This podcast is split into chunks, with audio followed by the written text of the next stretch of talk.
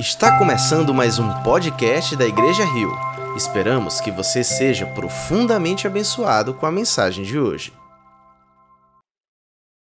Boa noite, igreja. Que alegria estar aqui hoje. Hoje é um dia cheio na Igreja Rio, né? Parabéns aos que tiveram nos dois momentos.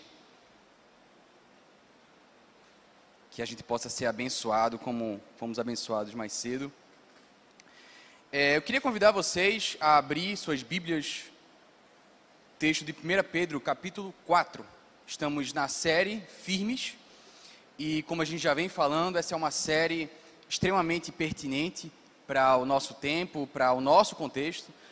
Pedro nos ensina lições valiosíssimas para pessoas crentes que vivem em uma cultura hostil, que vivem em perseguições, que vivem hostilidade de modo geral pela sua fé. Isso foi útil naquela época, é útil para nós hoje. E vamos continuar aprendendo muitas lições com Pedro nesse dia. Eu queria que você abrisse sua Bíblia, a gente vai ler o texto rapidamente, vamos do primeiro verso ao verso 11, mas depois a gente vai expor a carta, a gente vai verso a verso. Queria pedir apoio ao pessoal daí de trás para, quando a gente for entrar nos pontos, for mostrando aqui no telão cada verso, tá certo? Vamos juntos ler a carta agora, capítulo 4, versos 1 a 11.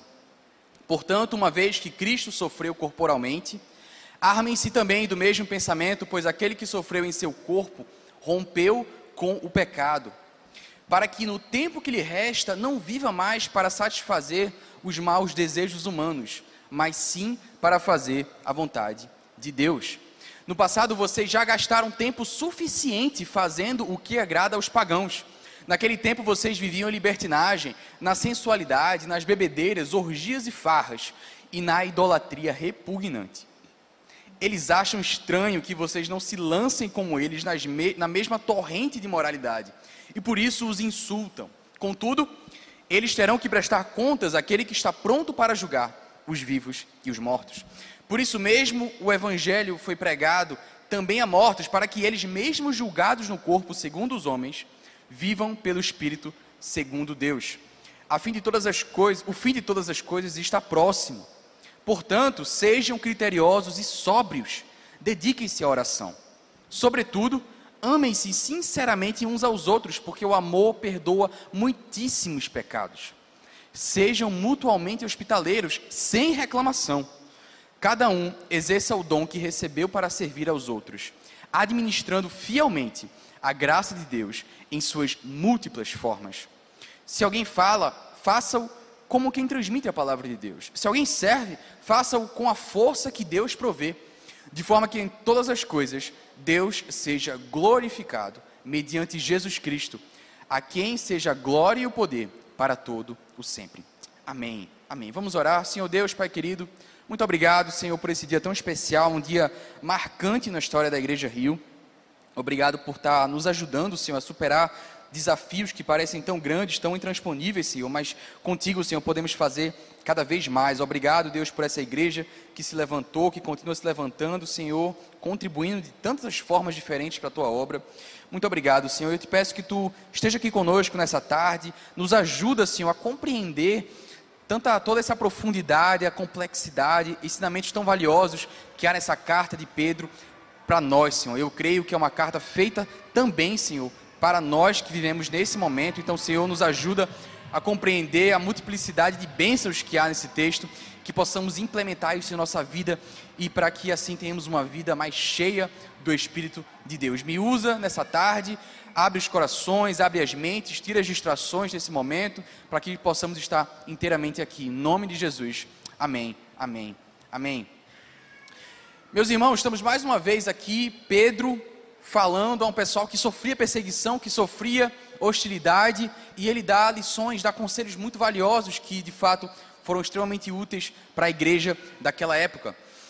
Nós temos que entender que cristãos, como aqueles daquela época e como nós hoje, vivem sempre ah, uma decisão, tem que tomar uma decisão. Adaptar-se às culturas em que vivem adaptar-se ao local, à cultura que é esperado deles, ou então se sub, subverter-se à cultura local, subverter-se à cultura onde você vive e de fato seguir a Deus, seguir as expectativas de Deus. Temos que tomar essa decisão, a gente toma essa decisão constantemente, somos bombardeados com oportunidades e situações que temos que escolher. Você não pode ficar inerte. Não decidir é também uma decisão.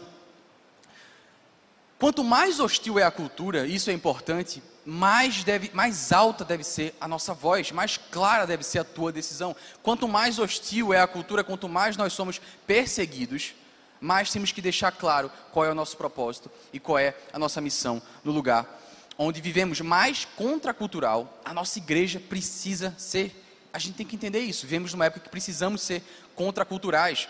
O público de Pedro, antes de ouvir, vocês devem ter percebido aqui nessa carta, a partir do verso 3, era um público que vivia em todo tipo de farra e libertinagem. Pedro não estava falando com gente que era nascido e crescido em igreja, que foi apresentado na igreja, como a gente faz aqui na Rio, apresentar criança. Pedro estava falando com a galera da gandaia, a galera da farra, a galera que brigava na rua, a galera da roda punk, a galera da bebedeira, das drogas, do rock and roll. Pedro estava falando com gente que até recentemente não queria saber nada de Deus. E Pedro precisa ser incisivo e assertivo. E talvez tenhamos pessoas aqui que tenham esse tipo de passado, que tenham um passado que é um contraste extremamente diferente do que vivemos hoje. Ou talvez não, talvez seja o seu caso, talvez não, de toda forma, precisamos entender quais são as consequências do pecado na nossa vida, como ele pode afetar a tua vida cristã, ainda que você tenha tomado uma decisão por Cristo, como aquilo te afeta e como a gente pode lidar com isso e viver uma vida santa em meio a uma sociedade hostil. Essa é a nossa missão, esse é o nosso desafio, viver fiéis ao Senhor, mesmo quando tudo à tua volta diz para que você fuja, para que você ignore, para que você seja inerte, para que você não fale de Deus, temos que aprender a viver a nossa missão. Por isso começamos aqui no primeiro verso, vou ler mais uma vez, portanto, uma vez que Cristo sofreu corporalmente, armem-se também do mesmo pensamento, pois aquele que sofreu em seu corpo rompeu com o pecado meus irmãos, algumas semanas eu trouxe uma mensagem aqui, dizia que a Bíblia, nenhum autor da Bíblia vai te dizer o que fazer, sem antes te dar um motivo para isso. Estamos acostumados nas filosofias do mundo a ver listas de boas práticas, listas de autoajuda, atitudes que fazem você tornar-se uma pessoa melhor. A, a, mídia, as redes sociais estão recheadas disso, não é? Como você ser uma pessoa melhor, como você ser mais produtivo, acorde 5 da manhã, tome um shake de couve com não sei o que, vá fazer um exercício de tal hora, durma apenas três horas de forma intermitente. Há vários hacks, há vários tipos de dicas de como você tornar a sua pessoa melhor, como você ser mais produtivo. A vida está cheia disso, está cheia, está cheia de material consumível de como você crescer. A Bíblia não faz nenhuma indicação de comportamento sem te explicar o porquê, sem te dizer de onde vem aquilo. E por isso que esse portanto no início do texto é extremamente importante. Toda vez que você vir um portanto na Bíblia, faça a seguinte pergunta: por que, que esse portanto está aí? O que, que ele quer dizer?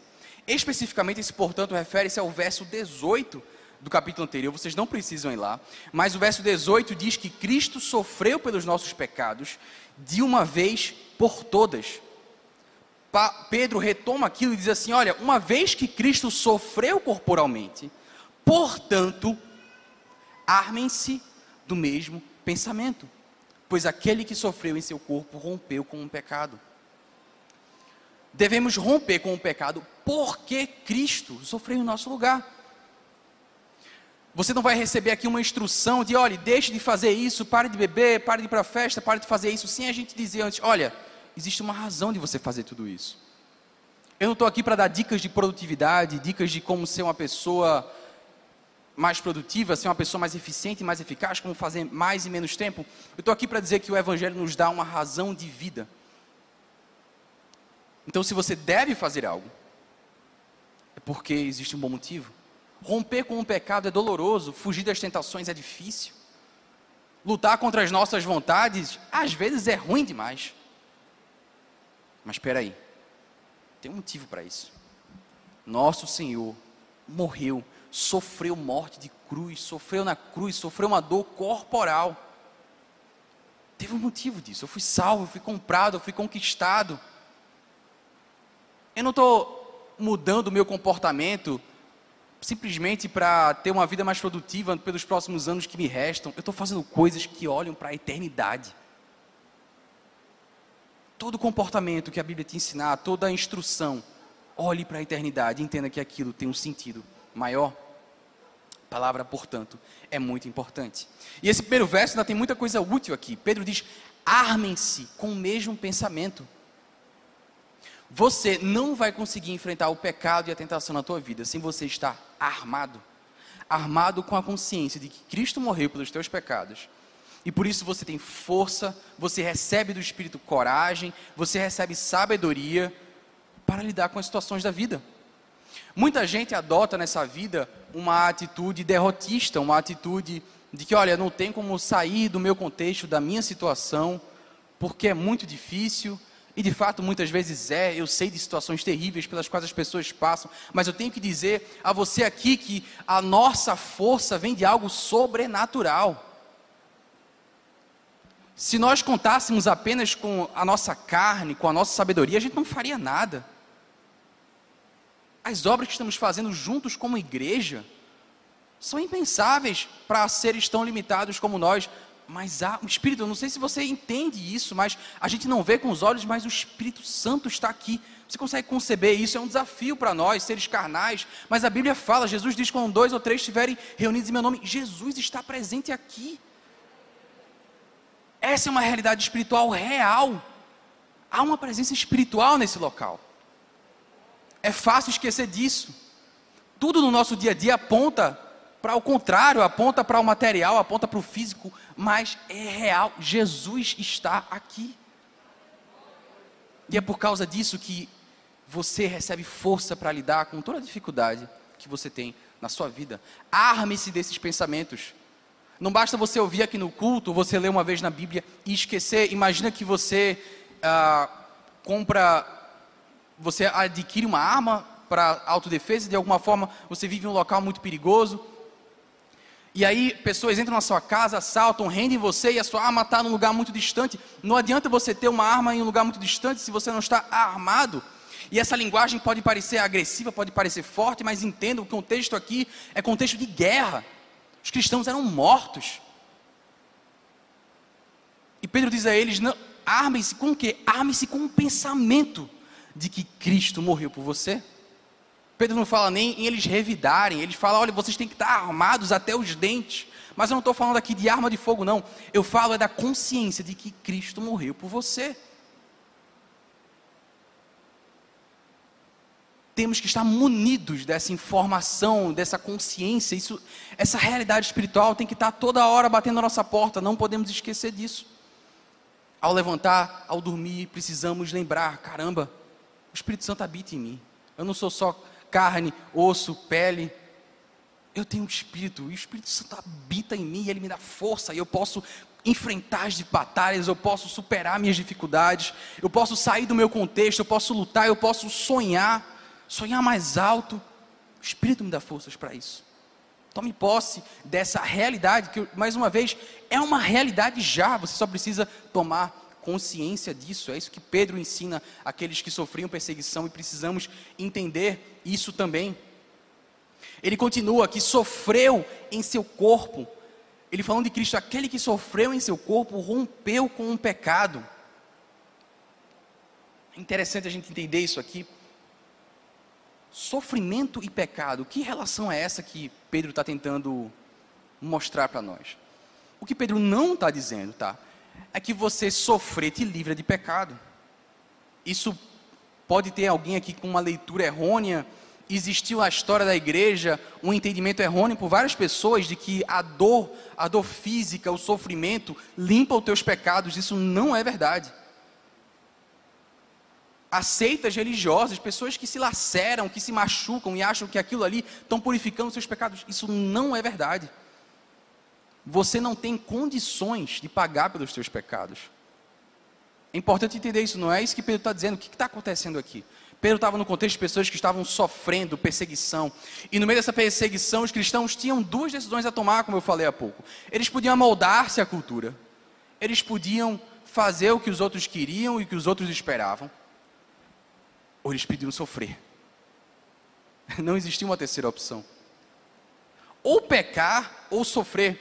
Talvez eu e você, no nosso contexto um pouco menos hostil, mas ainda bastante hostil, mas talvez eu e você, nos nossos dias hoje, você ainda tem uma terceira opção, que é ficar meio que em cima do muro. Talvez você não seja uma pessoa que declare a sua fé e sofra por isso, mas você consiga de alguma forma ir se esquivando. Eles não tinham essa opção. Eles tinham que escolher. Ou eu me misturava na religião dos pagãos e era agradável para todo mundo e todo mundo me achar legal e o máximo divertido, ou eu condenava aquilo ali, eu acusava aquilo de ser pecado e provavelmente eu ia morrer por causa disso. O sofrimento muitas vezes nos leva a romper com o pecado. E talvez isso seja a realidade na tua vida, talvez em algum momento já tenha sido. A dor faz com que você reveja prioridades, não é verdade? Quando está tudo muito bem, é mais fácil a gente fugir da batalha, fugir do conflito, fugir do confronto, do alto confronto, mas no momento que aperta, no momento que dói, no momento que a gente grita de dor, é que a gente revê as nossas prioridades. E se você tiver com o coração no lugar correto, isso faz com que você rompa com o pecado. Aqui não quer dizer um rompimento definitivo, porque enquanto vivermos, vamos estar sofrendo com tentações, mas é aquele momento que a tentação vem, mas o sofrimento te diz: olha, eu tenho coisas mais importantes do que ceder às tentações. Que eu tenho a dizer a você, o que Pedro nos diz aqui é: quando você estiver sofrendo perseguição, quando você estiver sofrendo qualquer tipo de sofrimento, reavalie as tuas prioridades. Escolha o bom caminho. Reavalie as tuas prioridades. Quando você tiver muito pouco, quando tiver sobrado quase nada, quando você tiver pouco a se dedicar, lembre-se do que é de fato importante e rompa com o pecado, rompa com a idolatria, rompa com o conforto exagerado. Rompa com a preguiça. Agarre-se ao que você tem, porque se você se agarrar com Jesus, você vai ter tudo. Precisamos entender isso na realidade em que nós vivemos. Um professor do Antigo Testamento muito famoso chamado Hendorf, ele afirma que ter de sofrer pela hostilidade do mundo é um indício seguro de que a grande ruptura foi realizada, de que foi dado passo para fora do mundo, rumo ao discipulado de Cristo. Quando você sofrer, no momento do lamento, lembre-se: isso aqui tem que ter um propósito. Essa dor tem que ter um motivo. Ela tem que me aproximar de Cristo. Ela tem que me ajudar a romper com o um pecado. Não deixe o seu sofrimento ir embora em vão. O Senhor nos prometeu que os sofrimentos são temporários, os sofrimentos passam na vida, as tempestades vêm e vão. Não desperdice essas tempestades, elas têm muito a te ensinar. Não desperdice as tempestades. Vamos seguir para o segundo verso, verso 2, Pedro diz: Para que no tempo que lhe resta, não viva mais para satisfazer os maus desejos humanos, mas sim para fazer a vontade de Deus. Eu acho muito interessante quando Pedro diz: No tempo que lhe resta, Pedro nos lembra que você tem pouco tempo. A gente vive os nossos dias, e essa é uma realidade como se nós nunca fôssemos, morrer. A gente não vive consciente da morte a todo tempo. Não é verdade? A gente toma as decisões pensando no amanhã. Eu tenho uma agenda com compromissos e datas e coisas organizadas e reuniões um mês na frente. Ou mais. Eu não assumo que eu vou morrer amanhã. Mas a gente tem que entender também que a gente não vai viver para sempre. E Pedro faz esse alerta importante: olha, o seu tempo está diminuindo, tá? Você vai andando pela vida, o seu tempo vai ficando cada vez menos. Cada ano que passa é um ano a menos. Existe um tempo que lhe resta. Você tem uma missão para cumprir. Avalie. Não deixe para muito tarde. Observe o tempo que lhe resta. Calvino escreveu que Pedro inclui duas coisas nas quais consiste a renovação a destruição da carne e a vivificação do espírito. Porque observe que Pedro diz: não viva para satisfazer os maus desejos, mas sim para fazer a vontade de Deus. Aí Calvino diz: o curso do bom viver começa com a primeira, não viver para satisfazer o pecado, mas necessariamente a gente tem que seguir em frente. A gente tem que seguir para a próxima, que é fazer a vontade de Deus. É lutar contra o pecado, mas não só isso, e aquilo que eu falei antes, se a gente para no, no comportamento e na instrução, aquilo não tem sentido, mas existe um motivo. Lutar contra o pecado porque eu tenho algo a chegar, eu tenho um objetivo: ser parecido com Cristo. E há uma lição muito importante aqui. Todos nós dizemos que queremos ser parecidos com Cristo, todos nós dizemos que queremos que o Espírito nos molde. Não tem como isso acontecer sem você lutar contra o pecado, sem você lutar contra as tentações. É fácil você dizer que quer a segunda, é difícil você admitir que está passando pela primeira. Ser parecido com Cristo, fazer a vontade de Deus, está tudo totalmente ligado a lutar contra o pecado. Não existe um sem o outro. E essa lição é extremamente importante para aquele público de Pedro, talvez para muita gente aqui, por causa do que a gente vai ler agora no verso 3. Olha o que é que acontecia com eles. No passado vocês já gastaram tempo suficiente fazendo o que agrada aos pagãos. Naquele tempo vocês viviam libertinagem, na sensualidade, nas bebedeiras, orgias e farras e na idolatria repugnante. Eu acho curioso a forma como Pedro escreve. Ele diz assim: vocês já gastaram tempo suficiente. Irmãos, vocês gostam da farra, vocês gostam da bebedeira, vocês gostam da confusão, vocês já tiveram bastante. O tempo que vocês curtiram tudo isso já foi suficiente, já foi demais, já foi o bastante. Está na hora da gente parar. Vocês queriam curtir aquilo ali, vocês curtiram agora, galera? Tá bom, né? Já foi tempo suficiente para vocês conhecerem tudo aquilo ali, para vocês sentirem os prazeres e para vocês perceberem que aquilo não presta. Já foi suficiente. Tá bom. Basta. Vamos agora para um outro estágio, o estágio do que realmente importa. A palavra suficiente é, também é traduzido como bastante. Então Pedro estava falando aqui com um pessoal que não ouvia falar de pecado, era um pessoal que sabia o que era pecado, porque viveu no meio do pecado. E eram as pessoas que sofriam esse desafio diário de lutar contra isso e mudar de vida. Eles se converteram, eles aceitaram uma nova vida, aceitaram abandonar a vida anterior, mas aquilo ainda não aconteceu totalmente. Eles viviam uma realidade que a gente fala muito na teologia, que é o já e ainda não. Já se converteram, já aceitaram Cristo, mas a realidade da santificação ainda não, não se completou totalmente, ela continua ao longo da vida. Então eles viviam nessa dualidade, nós aqui vivemos essa dualidade. Nos convertemos, aceitamos Cristo, dizemos, Deus, eu quero viver contigo. Aí chega segunda-feira no trabalho e dá aquela vontade de fazer algo errado, ali algo que se você, o teu chefe manda fazer e você não fizer, talvez você seja demitido. E aí você é complacente com aquilo, você participa daquilo ali, você fica se justificando. É difícil, a gente vive essa dualidade. E aí nesse momento eu queria falar com dois públicos. Talvez você tenha lido aqui quando Pedro diz libertinagem, sensualidade, bebedeira, orgia e farra. Talvez você tenha ouvido isso e disse, me descreveu totalmente. Era eu mesmo. Pedro está falando comigo. Eu já passei por tudo isso, já fiz tudo isso. Sou nova criatura, mas ó, botei o pé na lama. Até me converter, tenho o pé na jaca. Talvez você esteja aqui e seja assim. E eu queria dizer algumas coisas para você. Eu queria dizer que. Primeiro, uma, boa e uma má notícia. Vou começar pela má notícia. Depois da sua conversão, não sei se é recente ou não, e se é mais antiga, você vai concordar comigo. Muitos vão suspeitar de você. Muitos vão desconfiar da tua mudança. Você vai passar por isso. Essa é a má notícia, você não vai ter como fugir disso.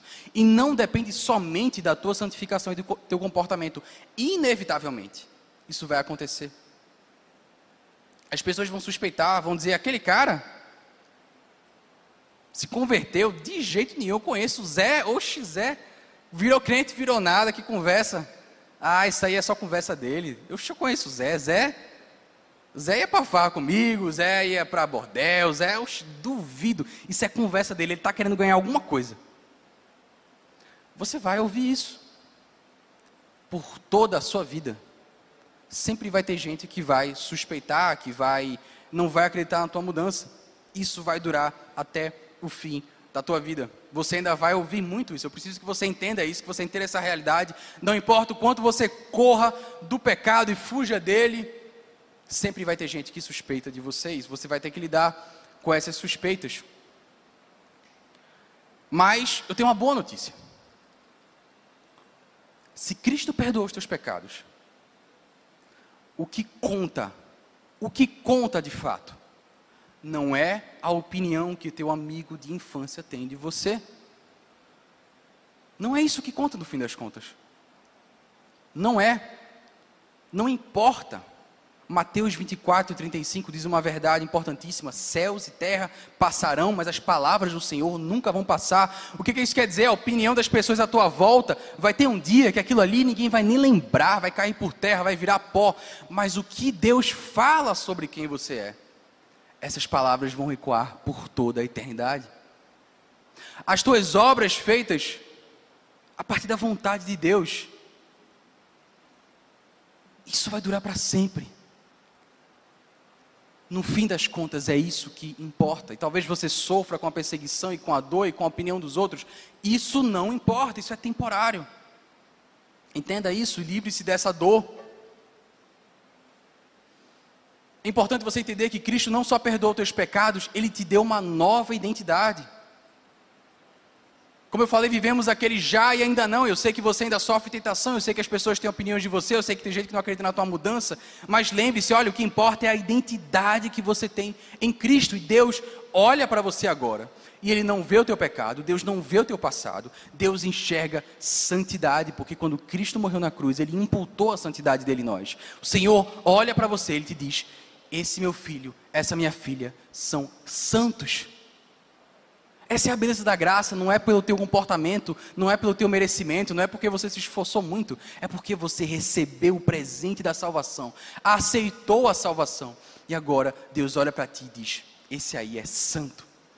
No dia do juízo final, o Senhor vai olhar para você e vai dizer: Esse aqui está com o nome no livro da vida. Quando você tem essa perspectiva de céu, quando você não tira os olhos do Senhor, as opiniões dos outros valem muito menos. Mas valem muito menos. Quando as opiniões pesam no nosso coração, é simplesmente porque você tirou o olho de cima e começou a olhar para baixo, começou a olhar para o chão, começou a olhar para essa essa dimensão limitada que vai ser um dia totalmente transformada e renovada pelo Senhor, não vai sobrar nada daquilo de errado e mentiroso. Entenda, tu tens uma nova identidade. E daqui a pouco tempo, você vai viver essa nova identidade para sempre, sem nenhum vestígio de tudo de ruim que você já viveu. Se você tiver essa consciência hoje, você pode usufruir da paz que Deus te dá em meio às perseguições, em meio às hostilidades. Mas talvez você diga, Rubens, eu estou aqui ouvindo tudo isso, mas olha, eu não tenho muito esse perfil não. Eu sempre fui um menino direitinho, eu fui uma menina comportada, aprendi com os meus pais a obedecer. Eu não me enxergo muito nessa palavra. E aí talvez você seja um segundo grupo de pessoas. E aí eu tenho também algumas coisas para falar para você. Citando o filósofo amigo meu, membro da nossa igreja, Renan. Cadê Renan? Está aí? Renan olha para mim e diz assim: Esse quietinho aqui, esses são os piores. Esse aí, Rubinho, esse é dos piores. Mais quietinho assim, pior é. Ele fala brincando, né? Eu acho que ele fala brincando, não sei. Irmãos, ninguém está livre dessa lista que Pedro fez aqui, não. Você pode observar, vamos voltar aqui para a lista, verso 3: libertinagem, sensualidade, bebedeiras, orgias e farras, idolatria. Tudo isso aqui tem um componente privado um componente público. Existe uma possibilidade de você estar em tudo aqui de forma privada. Existe a possibilidade de você estar em tudo aqui de maneira que ninguém vê, ninguém sabe, não afeta a tua vida pública.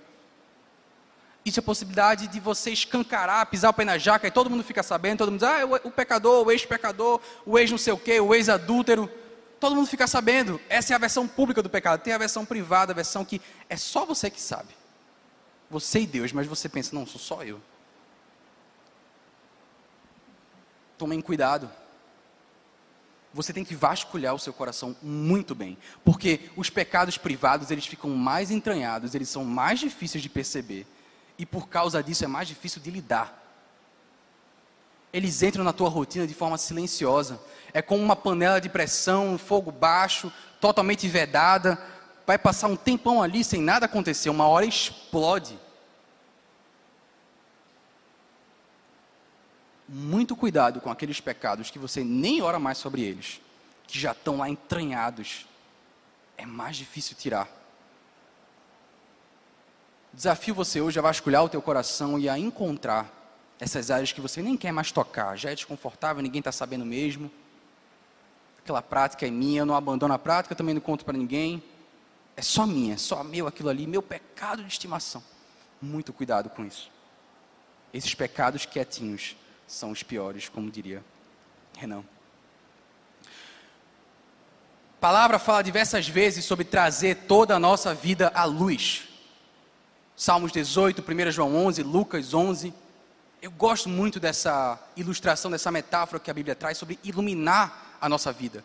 A vida daquele que decidiu viver o caminho de Cristo é uma vida com holofote em cima, é uma vida que deve ser iluminada, é uma vida que deve ser examinada é uma vida que não pode ter áreas escuras. A Bíblia fala toda, toda hora disso, trazer as coisas à luz. Enquanto está no escuro, você nem percebe, você não olha, não investiga, fica ali. Por mais que seja doloroso, trazer a luz é o primeiro passo para resolver. Quando você coloca uma lanterna numa coisa escura, você consegue enxergar melhor os detalhes, você começa a entender as nuances e aí você bola uma estratégia para lidar com aquilo. Primeiro passo, traga a luz. Talvez isso signifique trazer a tua própria consciência, talvez você não queira nem lidar com aquilo. Talvez signifique confessar a uma pessoa que você confie para te ajudar a lidar com aquilo. Mas você precisa trazer a luz, você precisa colocar isso em oração, você precisa lidar, enfrentar o pecado. Não seja negligente com o teu pecado. Eu acho muito difícil a pessoa dizer assim: Deus, mexe em tudo na minha vida, menos nessa área aqui, Senhor, essa área aqui, por favor, não toca. Eu acho muito difícil alguém dizer isso e aquilo ali não ser um pecado esperando para explodir. Que situação é essa que você não quer que Deus toque e mexa e molde e reforme e renove? Por que, que você teria áreas da sua vida assim? Cuidado com os pecados silenciosos. Muito cuidado. Quer você tenha sido da farra, quer você tenha sido quietinho, seja quem você tenha sido na sua história, o que eu preciso dizer a você aqui nessa tarde, nessa noite, é que conversão precisa gerar mudança. Conversão precisa gerar mudança. Pedro diz, falando nessa lista de pecados e falando de sensualidade, ele fala: olha, no passado vocês já gastaram tempo suficiente. No verso anterior ele diz: olha, é hora de ruptura qualquer que tenha sido o teu perfil, a farra que você fez, o pecado onde você melou, aceite o perdão de Cristo, mas mude. Enfrente, rompa, corta. Tem coisas que a gente tem que cortar. Corta mesmo, foge disso é preciso que a conversão gere mudança. Essa mudança vai gerar desconforto nas pessoas à sua volta. Mais uma vez, independentemente do teu perfil, quem você tenha sido, a tua conversão algum dia vai gerar desconforto em alguém. Se ela nunca gera desconforto em ninguém, tem algo estranho aí. E é preciso que você avalie. É preciso que você avalie. Sabe, no início da minha faculdade, é, eu andava com um grupo de amigos e eles eram ateus e gostavam muito de conversar sobre isso, e eu não gosto muito de confronto, eu era meio envergonhado, eu não queria falar muito. Eram meus amigos, eu estava lá sempre com eles, eles conversando sobre ateísmo e não sei o quê, não, porque cristianismo não faz sentido, e eu ficava na minha. E eu passei um tempo caminhando com esse pessoal e adorava eles, bons amigos, gostava muito deles. E aí um belo dia eu comentei não sei o que da minha igreja. Aí o cara virou para mim: Tua igreja? Aí eu, é, sou crente, sou cristão, participo de uma igreja. Aí eu vou fazer uma pausa na história. Se você é cristão e as pessoas à sua volta não sabem, talvez seja um problema, tá? Vou voltar para minha história. Esse meu amigo virou e, igreja? Eu achei que tu era ateu. Aí eu olhei para ele e disse, pensei, se eles não soubessem que eu era cristão já era um problema. O cara achou que eu era ateu. Eu estou fazendo algo de muito errado aqui. Tem alguma coisa muito errada no meu comportamento. Partir daquele dia eu tomei a decisão de não deixar a minha fé passar despercebida. E talvez muitas pessoas aqui precisam tomar essa decisão também. Fé, compromisso gera ruptura, gera mudança, é necessário. O Senhor falou, e esse é um verso difícil para muita gente, que a palavra vai separar pais de filhos. É possível que em algum momento haja essa separação, é uma separação dura, mas necessária. A tua fé vai gerar desconforto. Faz parte. Isso pode ser um bom sinal de que você está no caminho certo. Vamos caminhar para o verso quinto, quinto verso de 1 Pedro, capítulo 4. Contudo, eles terão que prestar contas àquele que está pronto para julgar os vivos e os mortos. Pedro está aqui falando daqueles ah, que acham estranho, né? Deixa eu ler novamente o verso 4. Eles acham estranho que vocês não se lancem com eles na mesma torrente de moralidade e por isso os insultam. Contudo, eles terão que prestar contas àqueles que está pronto para julgar os vivos e os mortos. Meus irmãos, as mudanças que o Espírito Santo faz em você, elas têm vários motivos, vários propósitos, é claro, mas uma delas é que isso seja testemunho para os descrentes. Se você estiver sofrendo hostilidade por ser cristão em algum lugar, estiver sofrendo dificuldade por isso, ao invés de focar os seus olhos na dor, na perseguição, na dificuldade, lembre-se mais uma vez: toda dor e sofrimento tem propósito. O propósito disso é ser testemunha. Ser testemunha para os que estão à tua volta. Não desperdice a perseguição, tá? Você já está sofrendo, você vai sofrer em vão. Que desperdício. Não, Deus, está doendo, mas eu vou fazer um bom uso disso. Eu vou fazer um caldo disso aqui que eu estou sofrendo. Tem um objetivo, é testemunho. A tua mudança deve servir para as pessoas olharem e dizerem: caramba, tem uma coisa diferente na forma que essa pessoa vive. Tem uma coisa diferente. É possível que a tua forma de viver tenha dois resultados diferentes. Claro, vai ter gente que vai olhar para você e vai dizer: rapaz, como fulano mudou. Fulano vivia me devendo dinheiro, essa semana pagou tudo. Fulano toda segunda-feira estava na UPA para pegar atestado para não trabalhar. Essa segunda ele não foi. Convidei ele para assistir um show de pegação lá no Caldeirão. Ele não quis. Tem uma coisa estranha. É o que igreja é. Rapaz, vou conhecer essa igreja. Quero conhecer, quero saber como é que é essa história. Que massa! Esse é o nosso objetivo, né? O que a gente espera. Tem a segunda opção, que é a opção de, como eu falei anteriormente, é a pessoa dizer, fulano, ah, sair a conversa. Duvido, crente? É nada. Isso é conversa, isso é história. Tem essas duas possibilidades, mas é importante que você entenda é que essa rejeição vai acontecer a todo momento a maioria das pessoas talvez te rejeitem, a maioria delas, mas a boa notícia é que se Cristo lhe dá uma nova identidade, e se você tem os seus olhos fitos na eternidade, a boa notícia, a boa notícia é o que está lá em Romanos 14, 11. Está escrito: Por mim mesmo jurei, diz o Senhor, diante de mim, todo joelho se dobrará e toda língua confessará que sou Deus. Acho lindo esse verso. Hoje eu olho as pessoas ao meu redor e dói o meu coração porque muitos não conhecem a Deus, não querem saber do Senhor, vivem às vezes hostilidades, às vezes vivem uma apatia, não tem nem interesse.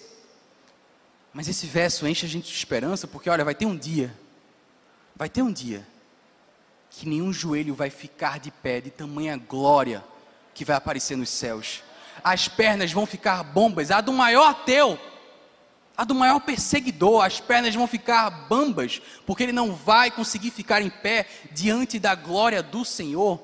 Todo joelho se dobrará, toda língua confessará.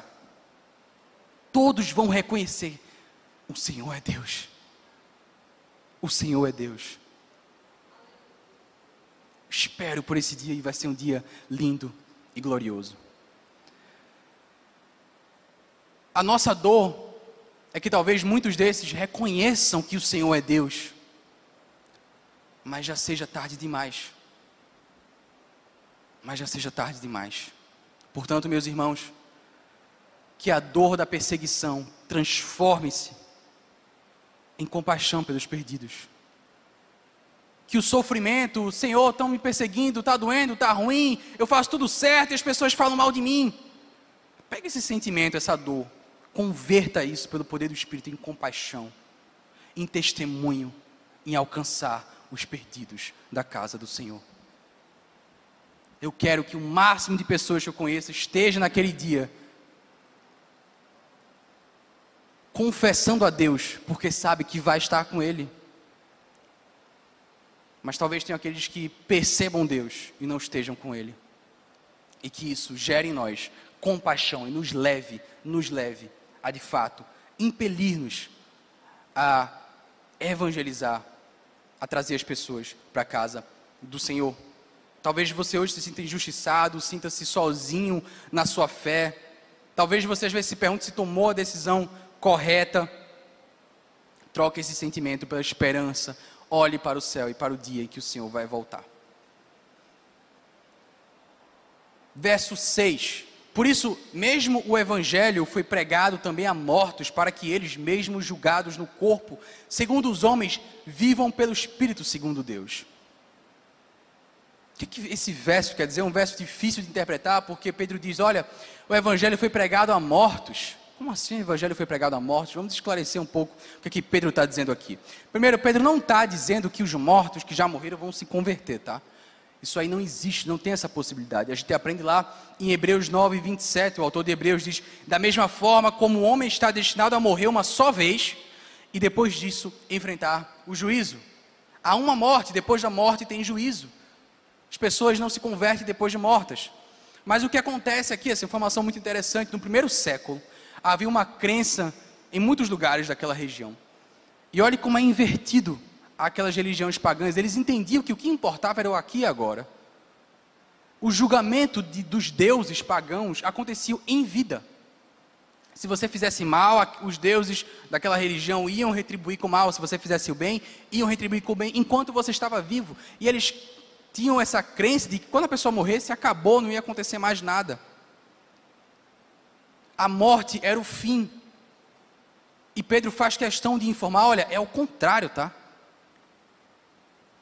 Muitas vezes o Senhor tarda o julgamento, muitas vezes ele é paciente, como a gente lê na parábola do joio e do trigo. Os servos querem arrancar logo o joio, o Senhor da, da, do plantio diz: Olha, não arranque, não, deixa crescer, para que você não arranque o trigo junto com o joio, deixa crescer junto até o dia da colheita. Pedro diz: Olha, é o contrário, tá? O julgamento que o Senhor fizer sobre alguém, ele não acaba na vida, não, ele tem consequências eternas. Então, aqueles que estavam mortos ouviram, e aquilo que o Senhor preferiu para eles, o julgamento, tem consequências eternas. Os mortos, enquanto estavam vivos, tiveram seu julgamento, e esse julgamento permanece. Permanece. Importante que a gente entenda isso. O julgamento que o Senhor profere tem consequências eternas. Vamos seguir para o verso 7. O fim de todas as coisas está próximo. Portanto, sejam criteriosos e sóbrios. Dediquem-se à oração. Eu acho muito interessante esse verso. Pedro diz assim: Olha, o fim está próximo. O fim está chegando. Portanto, outro portanto, sejam criteriosos e sóbrios. Eu acho muito curioso esse verso porque quando a gente ouve essa frase assim, o fim está próximo, não sei se remete isso a vocês, a mim remete filmes e desenhos que eu vi na minha infância, filmes de Hollywood, em que tinha um doido descabelado no meio da calçada, em cima de um caixote, com uma placa pendurada no peito, e ele falando para as pessoas passando: o fim está próximo, o fim está chegando. Já viram esses filmes? Era sempre um louco no meio da rua. O fim está chegando, o cara descabelado. E as pessoas, as pessoas sensatas passavam por ali ignorando aquele louco falando essas besteiras. Pedro fala: olha, já que o fim está próximo, sejamos sensatos. A sensatez é consequência daquele que entendeu que o fim está próximo, é o contrário. Os loucos são aqueles que ignoram as mensagens, ignoram aquilo que está escrito. Entender que o fim está próximo é um sinal de sensatez. E devemos viver a nossa fé de forma sensata, de forma sóbria. É possível em outras traduções entender Pedro dizendo: sejam criteriosos e sóbrios nas orações. Nas orações devemos ser criteriosos e sóbrios. O que é que eu entendo aqui? Outras versões nesse texto de sensatos e disciplinados. Olha só, os cristãos estão sofrendo todo tipo de perseguição, todo tipo de hostilidade, estavam correndo da morte, clamando a Deus por mais um dia de vida. E Pedro diz: Olha, eu sei que vocês estão sofrendo, eu sei que está doendo, eu sei que está difícil, eu sei que está ruim, eu sei que vocês querem que pare, mas eu preciso que vocês sejam sensatos nas suas orações e sóbrios e disciplinados e criteriosos.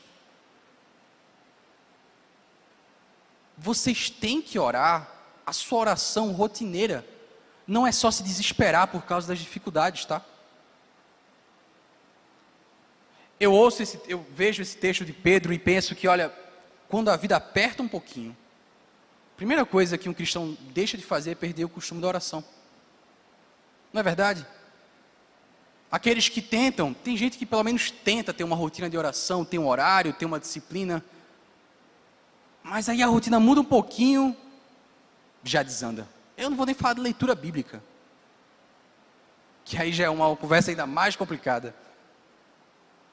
Mas é fácil a gente perder a rotina de oração, a sobriedade, sermos criteriosos e firmes em nossas orações. É muito fácil. Ah, não, mas mudou, agora é horário de verão, não consegui mais acompanhar. Eita, acordei com alergia. A gente é muito bom de conseguir desculpa. Em meio à perseguição, em meio à explosão, em meio à dificuldade, essa é a hora da gente ser muito criterioso e sensato em nossas orações. Não perder o ritmo. Eu sei que está tudo difícil aí fora, eu sei que o mundo está complicado, mas olha, tudo isso vai passar. Vai passar. Olhos fitos na eternidade, quem tem os olhos fitos no Senhor, olha para tudo aqui e diz: Isso aqui passa. Isso aqui passa. A oração tem que estar em tudo, todo o tempo. Imagina que você vai almoçar e aí você come primeiro o macarrão, depois a carne, depois você come a salada e depois você come o sal. Ninguém faz isso. A oração ela não pode ser a primeira coisa nem a última coisa. A oração tem que estar em tudo. Todos os aspectos da nossa vida. Não percam a disciplina e a rotina. A oração tem que estar em tudo.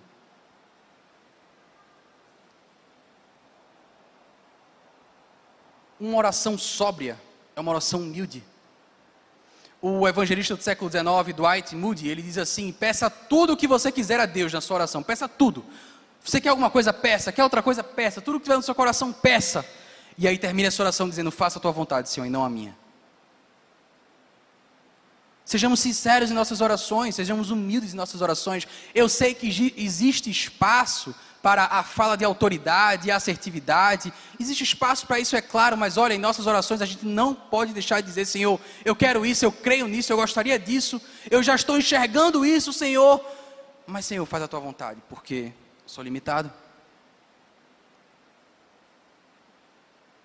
Sejamos criteriosos e sóbrios em nossas orações. Eu acho interessantíssimo isso de o fato do fim estar próximo nos faz ser sensatos, porque olha só, como é que o mundo de hoje nos enxerga. Para o mundo em que a gente vive, a fé é para aqueles que não são muito intelectuais, né? é assim que, que o mundo enxerga. Cristão, cristão é aquele povo que não pensa muito, que não estuda muito, que não gosta muito de filosofia, não é muito intelectual, é um pessoal do sentimento, é um pessoal da emoção, é um pessoal que gosta do calorzinho, que segue as sensações e por isso eles têm fé. Quem é intelectual e quem pensa, não cai nessa conversa, sabe que isso é ladainha. Essa é meio que a cosmovisão de boa parte da cultura dos dias de hoje. Deixa eu dizer algo a você. Uma coisa que eu aprendi na academia, estudando e fazendo pós-graduação, é que existe um, um intervalo enorme entre o que a cultura e a mídia publicam e o que as pessoas falam do que está acontecendo nas ciências, tá? Por causa da dificuldade dos próprios cientistas se comunicarem, das barreiras que existem. Às vezes chegam algumas coisas nos noticiários, nos documentários, nos programas, na cultura. E os filósofos já estão discutindo outra coisa. Deixa eu dar um exemplo a você. A filosofia não entende crença e fé como algo ultrapassado. Desde os anos 50, a fé ressurgiu nos departamentos de filosofia. Não estou dizendo que todo mundo é crente e evangélico, mas a ideia do Senhor, a ideia de haver um Deus, é algo filosoficamente totalmente plausível. Porque o ateu ele tem que lidar com uma questão muito difícil, que é explicar de onde vem o mundo. A resposta do ateu é: ele não tem resposta. Porque toda ciência, todo pensamento lógico, ele parte do princípio que as coisas têm uma razão, têm uma causa, chama-se princípio da razão suficiente. As coisas têm que ter um motivo, as coisas não aparecem do nada, nada surge do nada. Só que o ateu, ele tem que admitir, dado que o universo teve um início, ele tem que admitir que o universo surgiu de algum lugar que ele não sabe explicar. Para aquele que estudou filosofia o suficiente, diz: não, os cristãos têm um conceito de um ser que não foi criado e que ele é o causador de tudo. Filosoficamente, isso é muito razoável. Não caia nessa conversa que fé é coisa para gente burra. Pelo contrário, invista estude, você vai ver como a filosofia, a cosmologia, a física aponta em vários sentidos para Deus. Saber que o fim está próximo é sensatez. Pense nos valores morais. Uma pessoa que não tem Deus na vida, que não crê em Deus, acha que tudo veio do nada. Qual a base que essa pessoa tem para afirmar qualquer tipo de valor moral? Já pensou nisso? Homicídio é pecado, estupro é pecado. Eu creio que isso é pecado, porque eu tenho um Senhor que me diz isso, um Criador de todas as coisas que não foi criado, um Senhor que está além do universo. Para aquela pessoa que não crê nisso, qual é a base para qualquer ética e moral? Não tem, isso é um problema que os filósofos enfrentam. Não existe qualquer base. É questão de opinião. É questão de opinião, ou então uma consequência da evolução se você olhar muito direitinho, se você for profundo e estudar, quem está seguindo sentimentos e emoções é quem não crê em Deus. Quem está vivendo de sensação e de achismo é quem não tem fé. A minha fé, ela é focada, ela é baseada e fundamentada na melhor explicação que existe para a criação do universo, para a criação do mundo, para que exista vida. Eu tenho uma fé sensata. A sua fé é uma fé sensata, entenda isso. Creia nisso, isso é muito importante. Entendermos isso no mundo em que vivemos. Não acredite nas histórias que falam a você. Versos 8 e 9. Sobretudo, amem-se sinceramente uns aos outros, porque o amor perdoa muitíssimos pecados. Sejam mutuamente hospitaleiros, sem reclamação.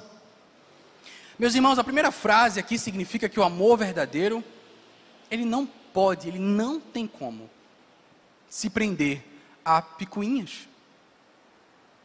Não tem como. Ame-se sinceramente, porque o amor perdoa muitíssimos pecados. Aquele que tem o Senhor no coração e que decide viver um amor sincero é consequência, você vai ter que perdoar as pessoas à sua volta. Você não tem um direito de guardar rancor. Mas Rubens, dói, mas eu fui maltratado, mas eu sofri, mas é difícil. Não estou falando que você vai esquecer totalmente de uma hora para outra. Isso não é mágica que eu estou falando aqui, não, tá? É consciência de que eu fui perdoado, eu perdoo também. Eu fui perdoado, eu perdoo também. E nós que vivemos numa situação tão hostil e difícil, e pessoas nos perseguem e discordam da nossa fé, nós temos que exercer isso ainda mais dar a outra face. Eu gosto que Pedro fala não só de amor, ele fala de amor sincero, porque o amor é fácil de fingir. É muito fácil ser politicamente correto com todo mundo. É muito fácil ser educado. Virar para o outro lado e começar a falar mal. É muito fácil atender, olhar para o telefone, xingar o seu chefe, atender. Opa, rapaz, tudo bem? Não, tô, tô fazendo nada, não, tô tranquilo, pode falar. É extremamente fácil fazer isso. Não é isso que a gente é convidado, tá? A ser super educadinho com os outros. É amor sincero. Mas, Rubens, eu tenho muita dificuldade com isso. Então, eu convido você a orar. A orar sobre isso. Deus, tem aquela pessoa que me incomoda, Senhor. Aquela pessoa que me irrita, aquela pessoa que é tão diferente de mim. Senhor, me ensina a amá-la com sinceridade. Me ensina a ver as qualidades dela. Me ensina a perdoá-la. Deus, faz isso em mim. Eu não estou conseguindo, não tenho força, mas Senhor, Espírito de Deus que me fortalece, faz essa obra em mim. Ele faz, viu? Ele faz. Amor sincero faz parte da caminhada cristã. Não podemos viver sem isso.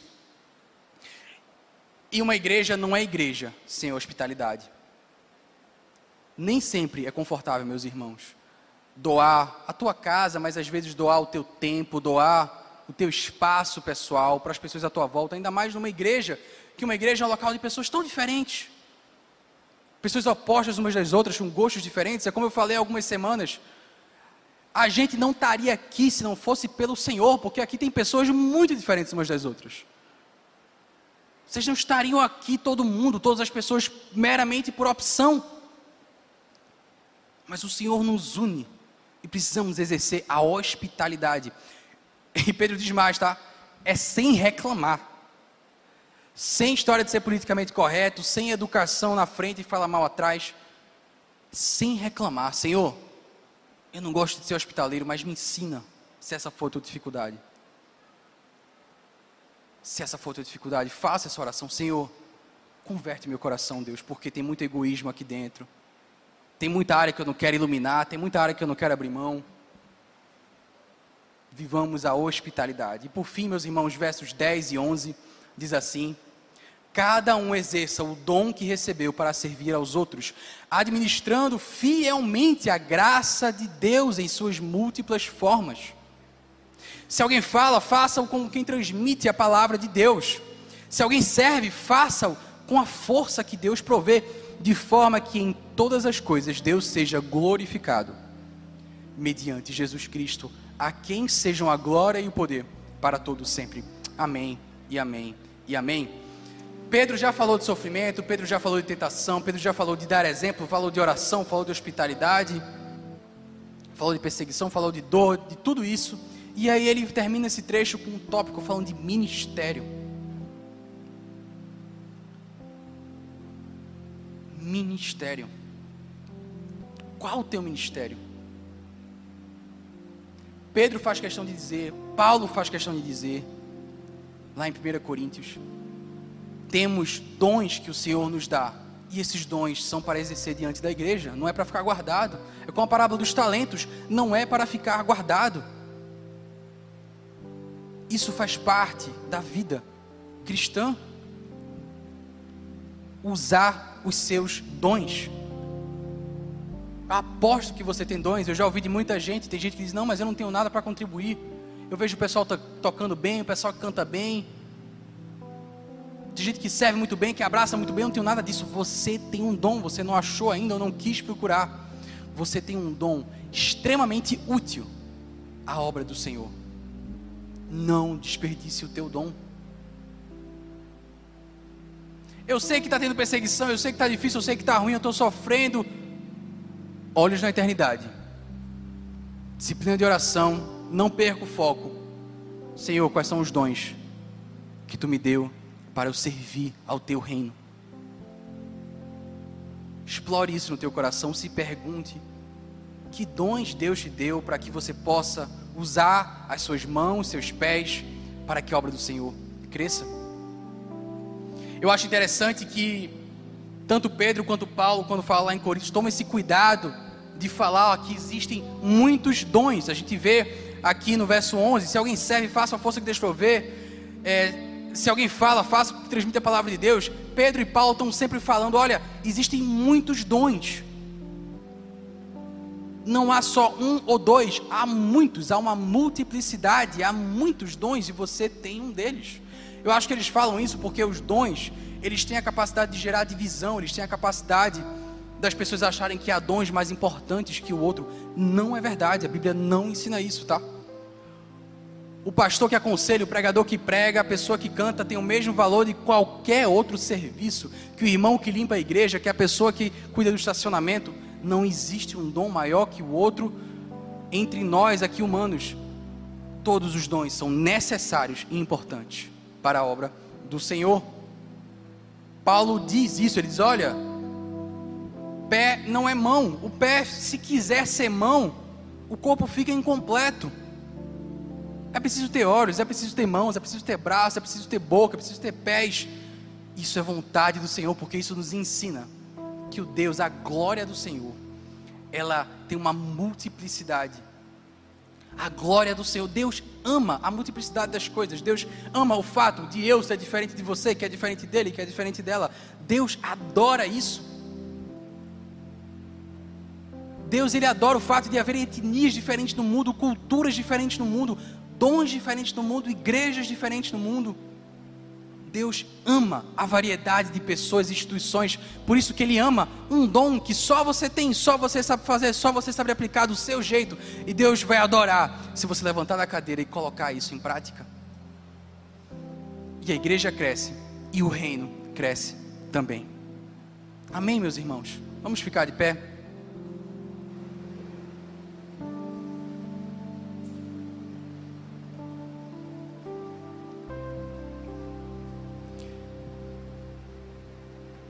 Eu queria terminar dizendo que, apesar de tantos desafios, apesar de tantas dores que a gente sente, apesar de tantas perseguições e dificuldades e hostilidades, apesar de tantas coisas que devemos implementar na nossa vida cristã, e disso tudo parecer um desafio muito grande, eu preciso dizer a você que você não está sozinho. Você não está sozinho. Você tem o Senhor no teu coração, você tem o Espírito Santo que te dá poder para cumprir a tua vontade. Mas Deus também preparou uma outra coisa, uma outra coisa maravilhosa, uma outra coisa linda, que é a igreja, que é a comunidade cristã, que é esse povo que está aqui para te apoiar, para te sustentar, para te ajudar. A igreja tem esse papel e eu digo a você, usufrua disso. Não caminhe sozinho. Quem caminha sozinho cai mais fácil, sente mais dor. Quem caminha em conjunto divide as tristezas. Quando cai, alguém segura. Nossa igreja tem fontes, temos aconselhamentos pastorais.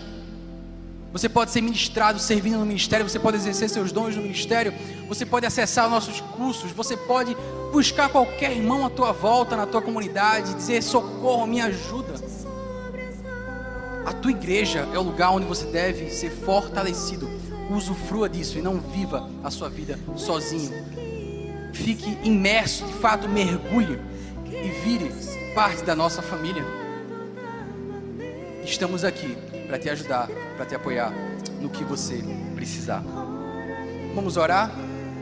Senhor Deus, Pai querido, muito obrigado, Senhor, por essa palavra, obrigado por essa carta de Pedro, com tantas lições valiosas, Deus.